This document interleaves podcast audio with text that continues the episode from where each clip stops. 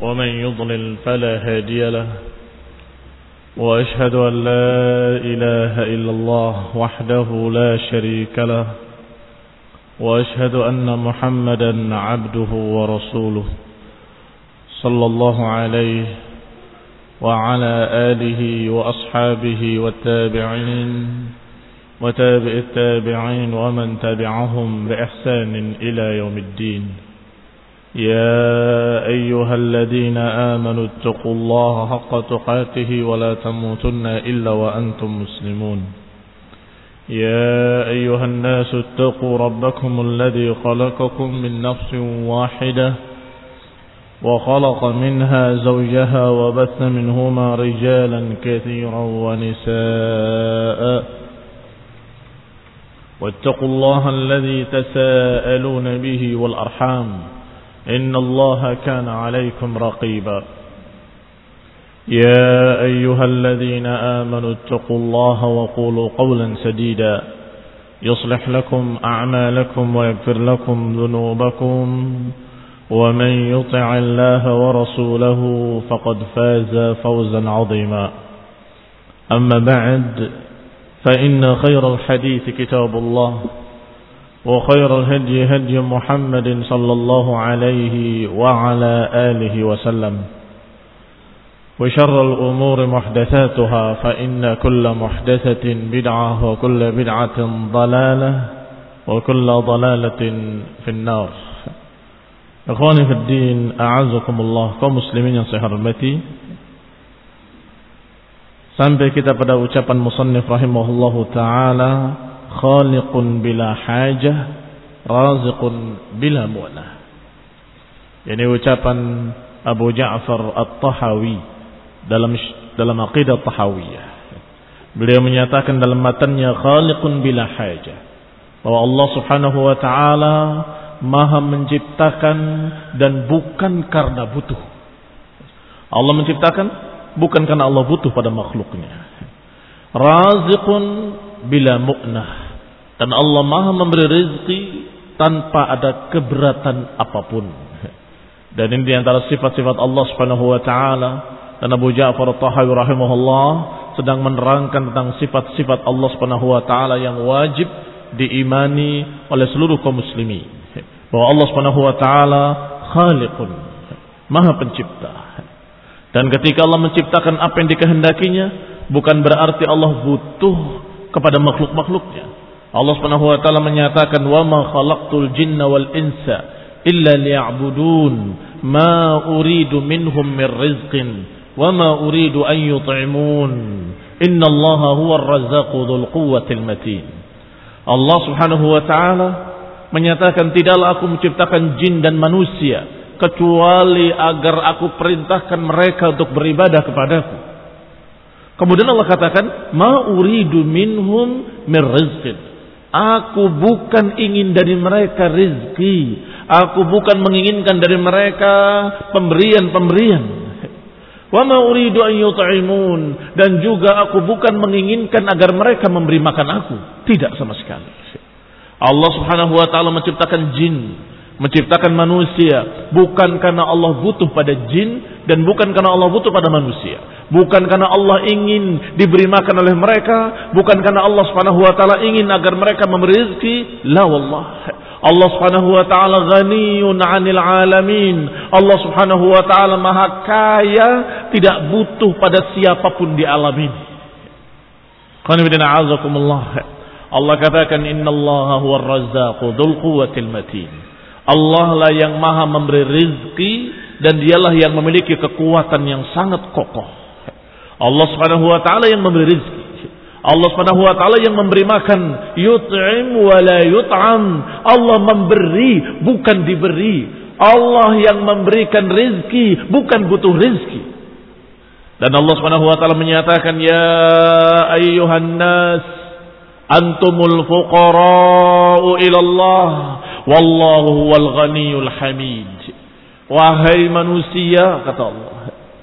Antumul fuqara. Kalianlah manusia-manusialah yang fakir, yang butuh kepada Allah Subhanahu wa taala. Fuqara Bentuk jamak dari fakir maknanya miskin yang butuh kepada Allah Subhanahu wa taala. Allah katakan ya ayuhan nas Wahai manusia, kalianlah antum al-fuqara'u ilallah. Kalianlah yang butuh kepada Allah subhanahu wa ta'ala. Adapun Allah, wallahu huwal ghani. Dan Allah subhanahu wa ta'ala maha kaya. Dan tidak butuh pada siapa pun. Dan Allah maha terpuji. Disebutkan oleh Allah subhanahu wa ta'ala kedudukan manusia. Dan disebutkan kedudukan dirinya. Kedudukan manusia, fuqara ilallah bergantung kepada Allah, butuh kepada Allah, sangat berharap dari Allah dan gak mungkin bisa lepas dari Allah Subhanahu wa taala. Sedangkan Allah memiliki sifat ghaniyun hamid. Allah maha terpuji dan maha kaya. Ghani maknanya kaya dan tidak butuh pada siapa pun. Sehingga jangan dikira Allah menciptakan manusia karena butuh manusia. Jangan dikira Allah menciptakan langit karena butuh langit. Jangan dikira ketika Allah menciptakan makhluk-makhluknya karena Allah butuh pada makhluk-makhluk tersebut. Tidak sama sekali. Wallahu fa'alun lima yurid. Dan Allah subhanahu wa ta'ala maha melakukan apa yang diinginkannya dan apa yang dikehendakinya. La yus'alu amma yaf'al wa hum yus'alun. Allah tidak ditanya kenapa berbuat begini dan begitu. Tapi nanti mereka manusia yang akan ditanya oleh Allah. Kenapa berbuat seperti ini dan kenapa berbuat seperti itu. Sehingga Allah berhak untuk menciptakan apa pun sekehendaknya. Dan tidak bisa dipertanyakan kenapa. Allah berhak untuk menciptakan apa pun yang diinginkannya. Dan kita tidak pantas mempertanyakannya dengan kalimat untuk apa. Wallahul ghaniyyu wa antumul fuqara. Dalam ayat lain dalam surat Muhammad Allah katakan sallallahu alaihi wa ala alihi wasallam dengan kalimat wallahul ghani wa antumul fuqara. Allah lah yang maha kaya dan kalianlah yang fuqara. Beberapa orang orang-orang bodoh yang yunaduna kami wara'il hujurat aktsaruhum la yaqilun. Sebagian orang yang di antaranya yang menjerit-jerit memanggil-manggil Nabi dari balik bilik-biliknya. Ini dari balik kamar-kamar Rasulullah SAW. Mereka memanggil-manggil. Mereka kata Allah aksaruhum la yaqilun. Kebanyakan mereka enggak berakal. Bodoh. Ketika mereka datang, mereka mengira bahwa mereka telah memberikan sesuatu untuk Allah dan Rasulnya ketika mereka beriman. Mereka menyatakan, gembiralah engkau wahai Muhammad kami telah beriman, kami telah beriman. Yani seakan-akan mereka beriman itu menguntungkan Allah Subhanahu wa taala, menguntungkan Rasulullah sallallahu alaihi wasallam. Padahal kalau ada seorang yang beriman, untuk siapa untungnya? Ya untuk dia sendiri. Justru dia ketika beriman, dia mendapatkan keuntungan besar, yaitu hidayah dari Allah subhanahu wa ta'ala. Tetapi karena bodohnya, mengira Allah mendapatkan keuntungan. Dikatakan oleh Allah Subhanahu wa taala di ayat yang belakang dalam surat Al-Hujurat. Yamunnuna 'alaika aslamu qul la tamunnu 'alayya islamakum. Mereka mengungkit-ungkit jasa mereka kepadamu. Seakan-akan mereka memberikan sesuatu kepadamu. Katakan pada mereka, Allah yang yamunnu alaikum an hadakum lil iman in kuntum sadiqin. Katakan pada mereka, Allah lah yang memberikan jasanya pada kalian, yang memberikan pemberiannya kepada kalian ketika memberikan hidayah kepada kalian. Maka ketika seorang beriman menguntungkan Allah atau Allah yang menguntungkan kepada dia. Seorang yang beriman, berislam, salat, puasa, haji, beribadah, apakah orang tadi memberikan sesuatu kepada Allah atau Allah yang memberikan sesuatu kepada dia? Jawabannya ayat tadi. Wallahul ghani wa antumul fuqara. Allah maha kaya nggak butuh dari kalian. Kalian yang fuqara. Kalian yang butuh dari Allah. Maka ketika kalian beriman. Kalian diberi oleh Allah hidayah. Ketika kalian salat puasa dengan baik dengan benar, kalian mendapatkan taufik dari Allah. Ketika kalian mendapatkan pahala dari Allah Subhanahu wa taala, pemberian lagi dari Allah. Ketika kalian mendapatkan petunjuk ke jalan yang lurus, ke dalam tauhid dan sunnah berarti kalian diberi oleh Allah Subhanahu wa taala taufik di dunia dan kalian mendapatkan pahala di akhirat, kalian mendapatkan kebahagiaan di dunia, ketentraman di dunia dan mendapatkan kekekalan dalam jannah dalam kebahagiaan yang terus-menerus. Untuk siapa keuntungannya? Untuk manusia itu sendiri. Maka orang itu ketika mendapatkan hidayah, ketika dia mendapatkan taufik bisa beramal soleh semuanya menunjukkan kalau dia telah diberi sesuatu oleh Allah bukan sedang memberi sesuatu kepada Allah jangan berpikir seperti pemikiran Mu'tazilah kata Mu'tazilah bahwa ketika kita beribadah berarti kita memberikan sesuatu kepada Allah maka konsekuensinya Allah harus membalas dengan kebaikan pula kata mereka Astagfirullahaladzim. Sehingga mereka menyatakan dengan kalimat-kalimat yang mengerikan. Sampai ada kalimat bahwa dengan ibadah kita Allah wajib untuk membayar kita dengan pahala. Salah. Itu pemahaman keliru dari Mu'tazilah. Ketika kita beribadah, kita mendapatkan taufik dari Allah dan mendapatkan hidayah dari Allah, maka Allah dengan rahmatnya memberikan pahala kepada kita. Maka ketika seorang mukmin mendapatkan jannah, mendapatkan surga dengan apa? Dengan rahmat Allah atau dengan perbuatan-perbuatan dan amalan-amalan soleh dia? Bukan masuk surga karena amalan solehnya, bukan. Tapi karena rahmat Allah kepadanya karena Allah memiliki rahmat yang luas, Allah lipatkan pahalanya dan Allah hapus dosa-dosanya dan Allah masukkan ke dalam jannah. Kalau mau dihitung, niscaya nggak akan ada yang selamat. Setiap orang yang yuhasab, la yuhasab illa udzib. Tidak ada seorang pun yang dihisab kecuali pasti akan diazab. Ketika Aisyah menyatakan, Ya Rasulullah bagaimana dengan hisaban yasira? Bagaimana dengan hisab yang mudah? Kata Rasulullah SAW, Dalikumul ard atau dalikil ardu. Itu hanya ditunjukkan. Hisaban yasira bukan dihitung. Allah Subhanahu wa taala menunjukkan bukankah ini semua dosa-dosamu? Bukankah ini kesalahan-kesalahanmu? Ketika orang itu merasa dirinya akan binasa, Allah katakan hari ini aku ampuni seluruh dosa-dosamu ini. Aku hapuskan seluruhnya dan masuklah dalam jannah. Dengan apa masuk dalam jannah? Dengan rahmat dari Allah Subhanahu wa taala. Berbeda dengan pikiran-pikiran picik kaum Mu'tazilah yang menyatakan bahwa karena kita telah memberikan saat sesuatu kepada Allah yaitu ibadah kita, maka bayarannya adalah surga sehingga Allah wajib memasukkan kita ke surga. Kalaupun Allah Subhanahu wa taala menyatakan wajib atasku untuk berbuat adil, wajib atasku untuk memberikan rahmat dan sebagainya, ini sesuatu yang Allah sendiri yang mewajibkan atas dirinya, bukan berarti perbuatan hamba tadi menyebabkan Allah jadi wajib, bukan sama sekali. Ayat lainnya Allah berfirman, "Qul aghayrallah attakhidu waliyan." فاطر السماوات والأرض وهو يطعم ولا يطعم Katakan pada mereka, apakah aku akan mengambil selain Allah sebagai pelindung, sebagai wali? Padahal Allah fatirus samawati wal ard, padahal Allah lah yang menciptakan langit-langit dan bumi. Fatirus samawat dari kata-kata fattara yakni mengadakan dan menciptakan pertama kali dan belum ada sebelumnya. Apakah aku akan mengambil selain Allah sebagai pelindung, sebagai sesembahan? Apakah aku akan mengambil Tuhan-Tuhan lain selain Allah? Padahal Allah lah yang menciptakan langit-langit dan bumi. Wahuwa yut'imu wa la yut'am. Dan Allah yang memberi makan dan Allah tidak diberi makan dan tidak butuh makan. muslimin yang saya hormati. Ini juga menunjukkan bahwa Allah ghaniyun hamid. Allah maha kaya dan tidak butuh pada makhluknya. Wa qala sallallahu alaihi wa ala alihi wasallam.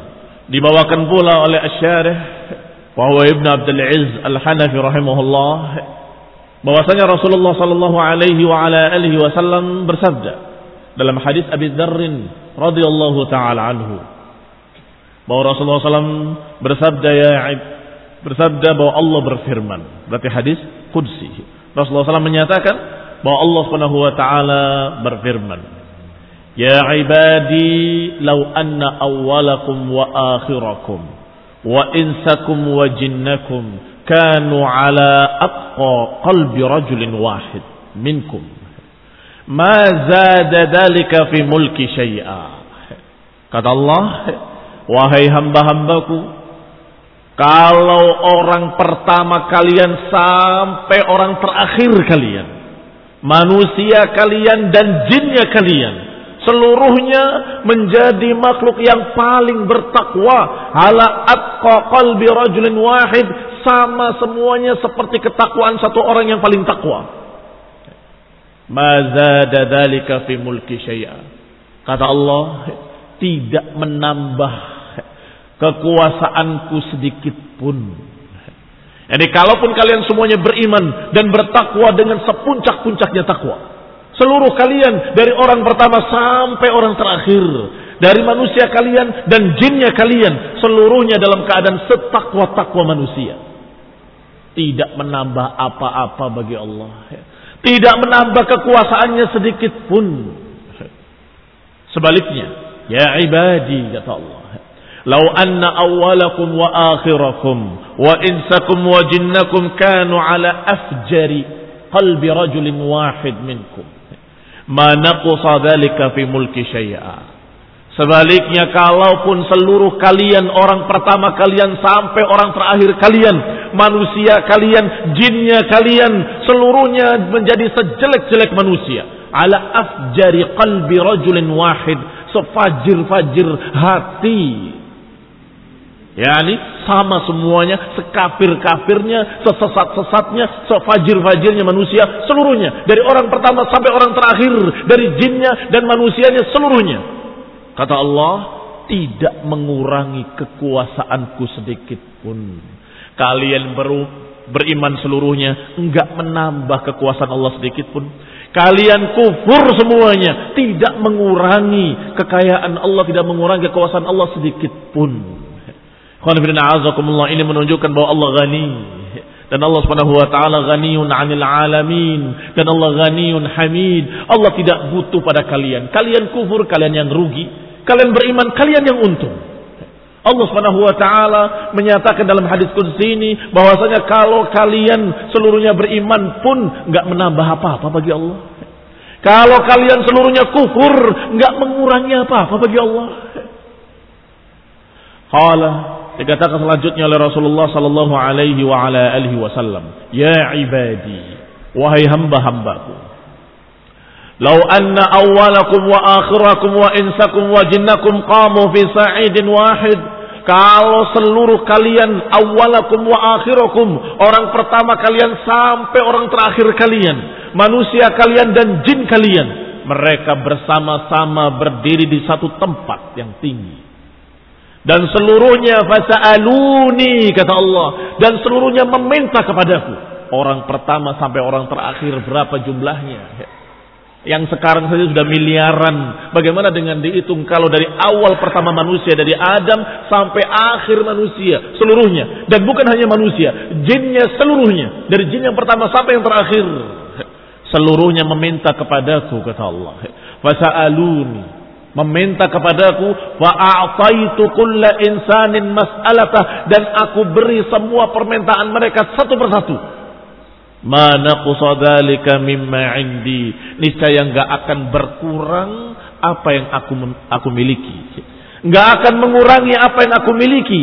Illa kama yanqusul mikhyat idza udkhila al-bahr kecuali seperti menguranginya jarum kalau dimasukkan ke air laut Kira-kira berapa air yang terkurangi ketika jarum itu diangkat? Lihat gambarannya bahwa Allah Maha Kaya dan Allah Subhanahu wa taala sangat dan Maha Kaya. Sehingga seluruh kalian meminta dan seluruhnya dikabulkan permintaannya, nggak berkurang kekayaan Allah. Nggak berkurang kecuali sekedar seperti berkurangnya air laut ketika jarum kamu celupkan ke air. Berapa berkurangnya air laut? Bisa dikatakan tidak berkurang sama sekali. Bisa dikatakan hampir-hampir tidak berkurang sedikit pun karena sangat luasnya laut dan sangat kecilnya jarum. Demikian pula permintaan kalian seluruhnya. Awalukum wa akhirakum insakum wa jinnakum. Seluruh kalian berdoa dan seluruh kalian dikabulkan. Dikasih oleh Allah seluruhnya. Tidak berkurang kekayaan Allah subhanahu wa. Ini pun dalil tentang Allah Subhanahu wa taala Maha Kaya, ghaniyun 'anil alamin. Dalil bahwa Allah Subhanahu wa taala Razik, Maha memberikan rizki, Maha pemurah, Maha pemberi dan jangan ragu-ragu meminta kepada Allah Subhanahu wa taala. Jangan ragu-ragu kalau merasa kebanyakan Kayaknya saya sudah terlalu banyak meminta pada Allah SWT. Berapa yang kamu minta? Kamu minta dan semua manusia meminta dari awal kalian sampai akhir kalian. nggak berkurang sedikit pun kekayaan Allah. Kemudian dikatakan oleh Rasulullah sallallahu alaihi wasallam dalam hadis ini bahwa Allah Subhanahu wa taala memerintahkan kalian beribadah, menyuruh kalian beramal saleh, menyuruh kalian mengikuti syariat Allah, memerintahkan kalian mengikuti hukum-hukum Allah. Semuanya itu bukan karena Allah butuh pada kalian.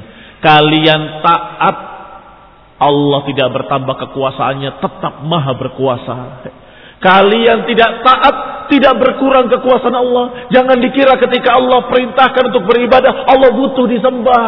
Butuh supaya Allah bertambah mulia. Butuh kalian agar kalian menyembahnya supaya tambah mulia. La wallah, tidak demi Allah. Dibantah dengan hadis riwayat muslim ini dibantah dan dikatakan ya ibadi wahai hamba-hambaku orang pertama kalian orang terakhir kalian seluruhnya jin kalian manusia kalian semuanya menjadi orang yang setakwa takwanya Allah tidak bertambah kekuasaannya sedikit pun tetap maha kuasa.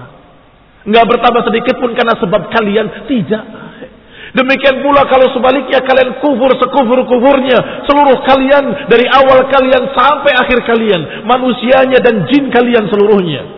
Kalau mereka semuanya dalam keadaan sefajir-fajir manusia. Sekufur-kufur manusia. Tetap Allah tidak berkurang kekuasaannya.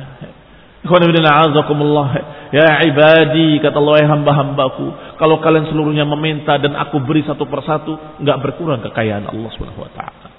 Jangan sombong seakan-akan kita memberikan sesuatu untuk Allah Subhanahu wa taala.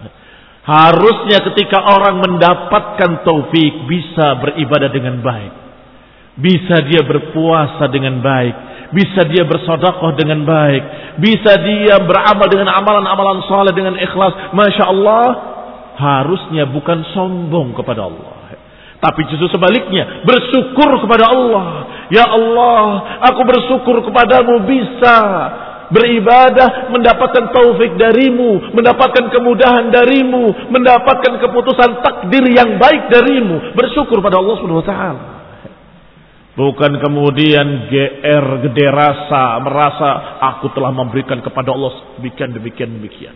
Kemudian menuntut, kenapa kok Allah tidak kasih saya ini? Kenapa Allah nggak kasih saya itu? Astagfirullahaladzim. Siapa kamu dan apa yang kamu sudah berikan untuk Allah? Semua itu justru pemberian Allah kepadamu. Loh saya bukankah saya sudah begini, sudah begini, sudah begini. Itu semua menunjukkan kalau kamu diberi oleh Allah. Diberi apa? Diberi taufik untuk bisa beramal diberi hidayah untuk tepat dalam beramal, diberi bimbingan, diberi petunjuk, diberi bimbingan ayat dan hadis sehingga kamu mendapatkan sesuatu kebaikan yang membahagiakan kamu di dunia dan membahagiakan di akhirat, semuanya buat kamu. Kenapa kok kemudian merasa memberikan sesuatu untuk Allah? Selanjutnya Al-Musannif rahimahullah menyatakan dengan kalimatnya mumitun bila makhafah ba'ithun bila masyaqqah. Bahwa Allah Subhanahu wa taala mumitun mematikan bila makhafah dengan tanpa ada rasa takut apa pun pada siapa pun. Ba'ithun bila masyaqqah dan membangkitkan dengan tanpa kesulitan. Disebutkan dalam syarahnya oleh Ibn Abdul Aziz Al-Hanafi bahwa Allah Subhanahu wa taala mumit artinya Allah Subhanahu wa taala mematikan sesuatu makhluk-makhluknya dan Allah pula yang memberikan kehidupan pada makhluk-makhluknya. Ini Allah Subhanahu wa taala yuhyi wa yumiit. Wal maut sifatun wujudiyah. Dan perlu diketahui yang namanya kematian itu adalah sifat sesuatu sifat yang ada. Kenapa harus dibahas yang seperti ini? Sebab ada yang menyatakan bahwa yang namanya kematian itu itu nggak ada wujudnya. Cuma yang ada hidup. Kalau nggak ada hidup, berarti mati. Jadi mati itu apa? Mati itu tidak hidup. Ini ucapan-ucapan mereka yang membolak-balikan kalimat dengan filsafat kadang-kadang membingungkan. Tapi mereka mengatakan yang namanya kematian itu tidak ada. Yang ada itu tidak hidup katanya. Mereka menggambarkan dengan istilah-istilah seperti itu. Maka dibantah oleh Ibn Abdul Aziz al-Hanafi dan para ulama. Yang namanya kematian itu adalah sifat yang ada dan diciptakan oleh Allah taala. Allah menciptakan kematian sebagaimana Allah menciptakan kehidupan. Khilafan lil falasifati wa man wafaqahum berbeda dengan pemikirannya para ahli filsafat berbeda dengan mereka-mereka para dokter-dokter profesor-profesor filsafat yang stres menyatakan bahwa kematian itu sifat yang tidak ada. Tidak mungkin Allah mengatakan Allah menciptakan kematian kalau kematian itu tidak ada.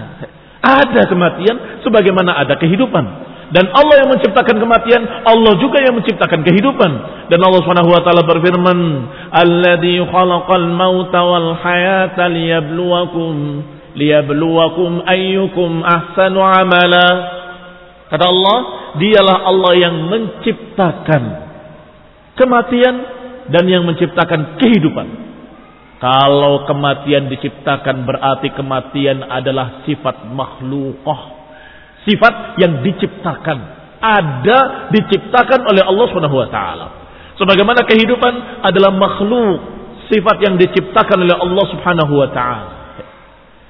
Liyabluwakum ayyukum ahsanu amala. Sengaja Allah ciptakan kehidupan dan kematian untuk menguji kalian siapa di antara kalian yang paling baik amalannya. Siapa di antara kalian yang paling bagus amalannya?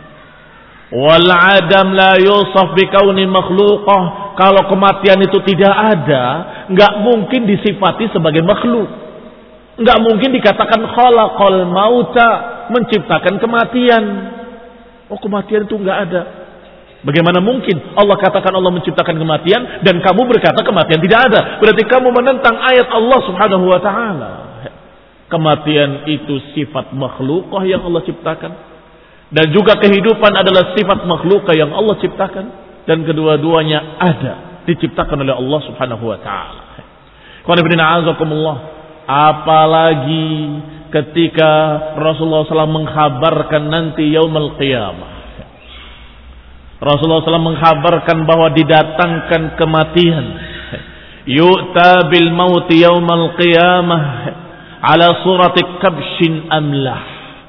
Didatangkan kematian pada hari kiamat nanti dalam bentuk seekor kambing gibas yang warnanya hitam dan putih bercampur belang-belang. Itu yang dikatakan dengan kabsh fayudbah bainal jannati wan nar. Kemudian disembelihlah kematian itu di antara surga dan neraka Kemudian dikatakan kepada ahlul jannah khuludun wala maut dan dikatakan kepada ahlul nar khuludun wala maut. Kekekalan, nggak ada lagi kematian. Kekekalan, nggak ada lagi kematian. Dikatakan demikian pada penduduk surga bahwa tidak ada lagi kematian telah disembelih, maka mereka bergembira seluruhnya karena mereka bernikmat-nikmat kekal di dalamnya. Sedangkan ahlun nar ketika dikatakan khuludun wala maut, ketika melihat maut disembelih, maka mereka menyatakan dengan ucapan yang sangat menyesali diri mereka sendiri. yakni ucapan-ucapan yang merupakan keluhan dan hilangnya harapan sehingga mereka tersiksa batinnya seperti tersiksa badannya. Badannya tersiksa, batinnya pun tersiksa. Nggak ada lagi harapan mati. Karena waktu itu Karena sakitnya siksaan dalam api neraka, mereka itu mengharapkan kematian. Mereka mengatakan bahkan memanggil ya Malik. Malik penjaga neraka. Ya Malik, liyaqdi alaina rabbuk. Wahai Malik, mintakan kepada Rabbmu agar mematikan kami saja. Ya Malik, liyaqdi alaina rabbuk. Mintakanlah kepada Rabbmu agar membinasakan kami, mematikan kami. Berarti orang-orang di dalam neraka mengharapkan kematian. Bahkan mereka ketika melihat binatang-binatang ternak setelah dijadikan sebagai saksi-saksi, Allah katakan kunu turaba, jadilah tanah. Tidak masuk surga, tidak masuk neraka. Maka orang-orang kafir dalam neraka semuanya berharap, ya laitani kuntu turaba, ya Allah, sekiranya kami pun jadi seperti mereka, kuntu turaban, jadi tanah seperti mereka. Berharap kematian, berharap kebinasaan agar tidak merasakan siksaan. Tetapi ternyata Allah Subhanahu wa taala mendatangkan kematian dalam bentuk seekor kambing kemudian disembeli di antara surga dan neraka, disaksikan oleh penduduk surga dan disaksikan oleh penduduk neraka. Maka penduduk neraka tadi hilang harapan. Harapan mereka untuk dibinasakan hilang harapannya. Sudah tidak ada lagi kematian. Khuludun wala maut, khuludun wala maut. Dan ini dalil bahwa yang namanya kematian ada. Walaupun memang itu merupakan sifat bukan benda tetapi ada dan diciptakan. Bahkan pada yaumil qiyamah didatangkan dan Allah Subhanahu wa taala dengan kekuasaannya menjadikan kematian tadi dalam bentuk seekor kambing. Dan kemudian disembelih. Dan semua kenal ketika itu.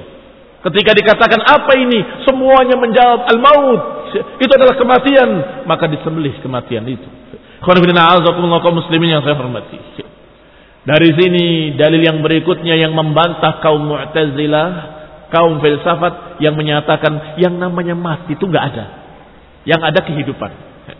Lantas apa tafsirnya ayat ini? Tafsirnya Allah menciptakan ketidakhidupan. Apa itu maut? Ketidakhidupan. Tidak hidup.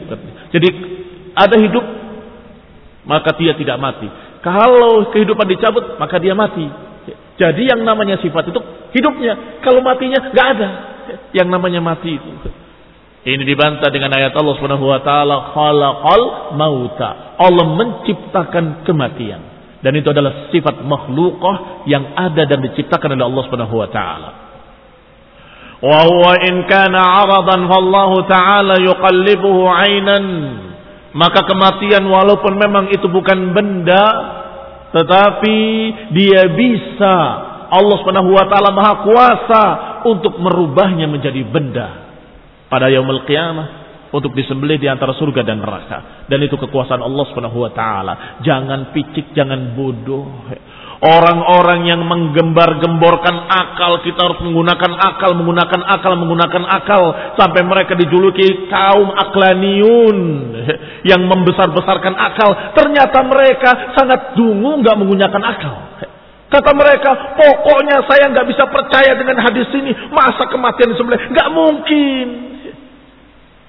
Nggak mungkin menurut otakmu yang bodoh, nggak kenal Allah. Kalau menurut orang mukmin yang kenal Allah, mereka akan berkata Allah bisa menjadikan yang bukan benda jadi benda. Allah bisa menjadikan sesuatu yang merupakan sifat dan dijadikan sebagai benda. Bukankah Allah ala kulli syai'in qadir? Akal orang-orang sehat. Akalnya orang-orang mukmin yang kenal Allah akan berkata seperti itu. Iya, memang kematian itu bukan benda. Bagaimana mau disembelih?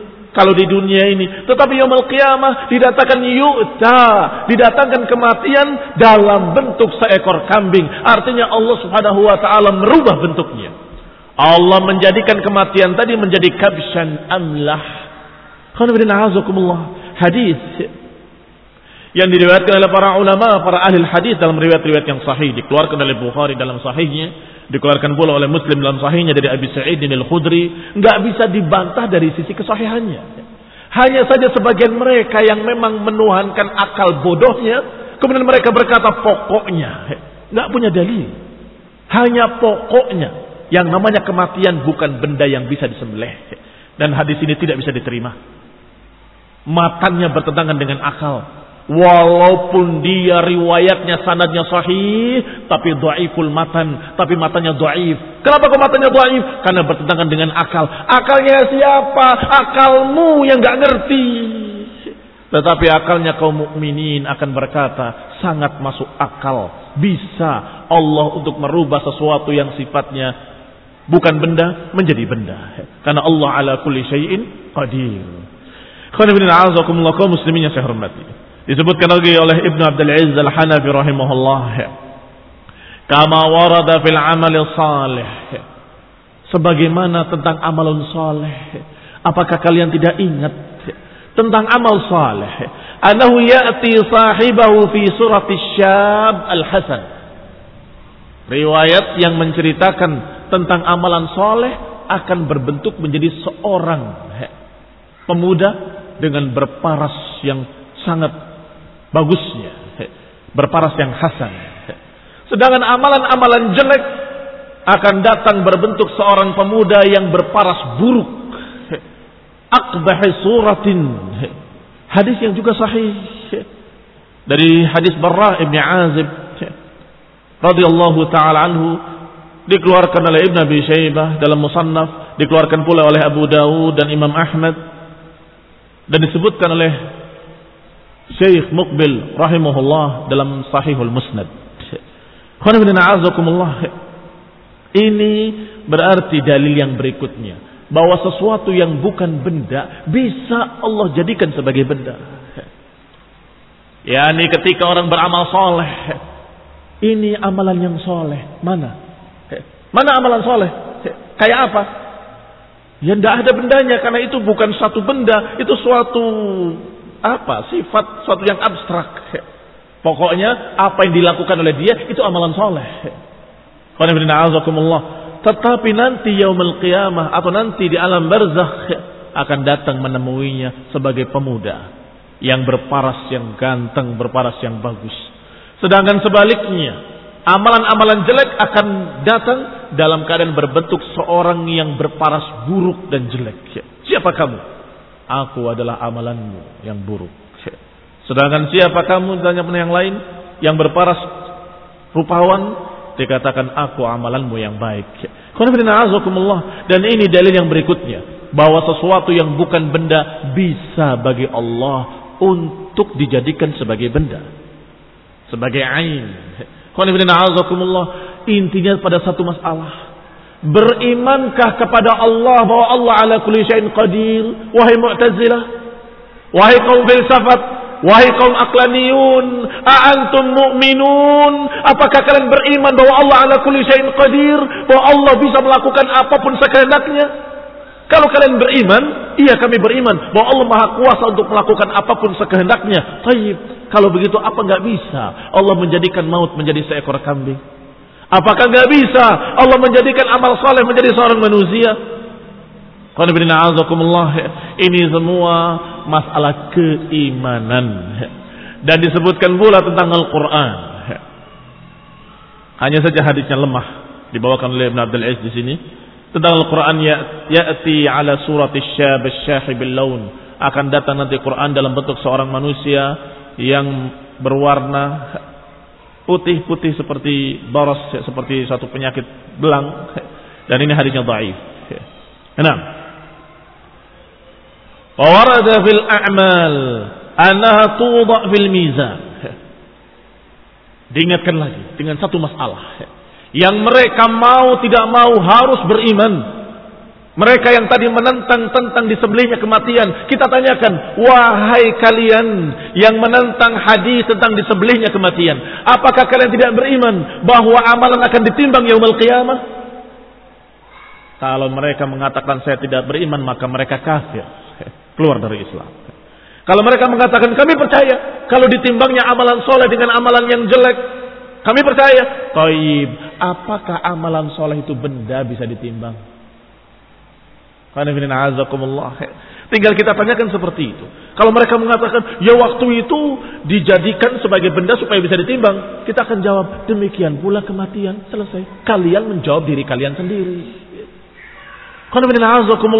Yang jadi masalah kalian beriman atau tidak beriman bahwa Allah ala kulli syai'in qadir. Allah Subhanahu wa taala menyatakan tentang masalah mizan dalam Al-Qur'an. Fala nuqimu lahum yaumal qiyamati wazna. Orang-orang kafir kami tidak akan tegakkan untuk mereka timbangan. Yani amalannya nggak ditimbang, kebaikan-kebaikannya nggak dinilai, langsung mereka masuk neraka. Sedangkan dikatakan oleh Rasulullah SAW orang-orang beriman, maka di sana nanti akan ditimbang. Yang lahu kifatani memiliki dua kifah untuk meletakkan sesuatu dan untuk meletakkan sesuatu yang lain untuk timbangannya. Sesuatu diletakkan amalan-amalan saleh dan sesuatu kifah tangan timbangan yang lain diberikan amalan-amalan yang jelek. disebutkan kifah, kifatan. Dan ini menunjukkan benar-benar ada timbangan dan benar-benar amalan ditimbang. Dan ini menunjukkan bahwa bisa bagi Allah sesuatu yang ben, bukan benda dibendakan dan diciptakan sebagai benda oleh Allah SWT untuk ditimbang. Wal a'yan hiya allati taqbalul wazn dunal a'rad. Yang namanya a'yan itu yang bisa ditimbang, bukan a'rad. Ini istilah mereka. Istilahnya haula. Orang-orang ahli kalam filsafat menyatakan bendanya disebut ain, sifat pada benda itu dikatakan aur. Ini bendanya, manusia, maka itu benda. Ketika dia dikatakan baik, buruk, tinggi, rendah, ini semua aur. Yang bisa ditimbang yang mana? Bendanya atau arudnya? Coba tingginya ditimbang. Tidak bisa. Atau warna putih dan hitam. Ini warnanya putih dan ini hitam. Tapi beratnya berapa? Itu sifat. Tidak bisa ditimbang. Yang bisa ditimbang itu bendanya.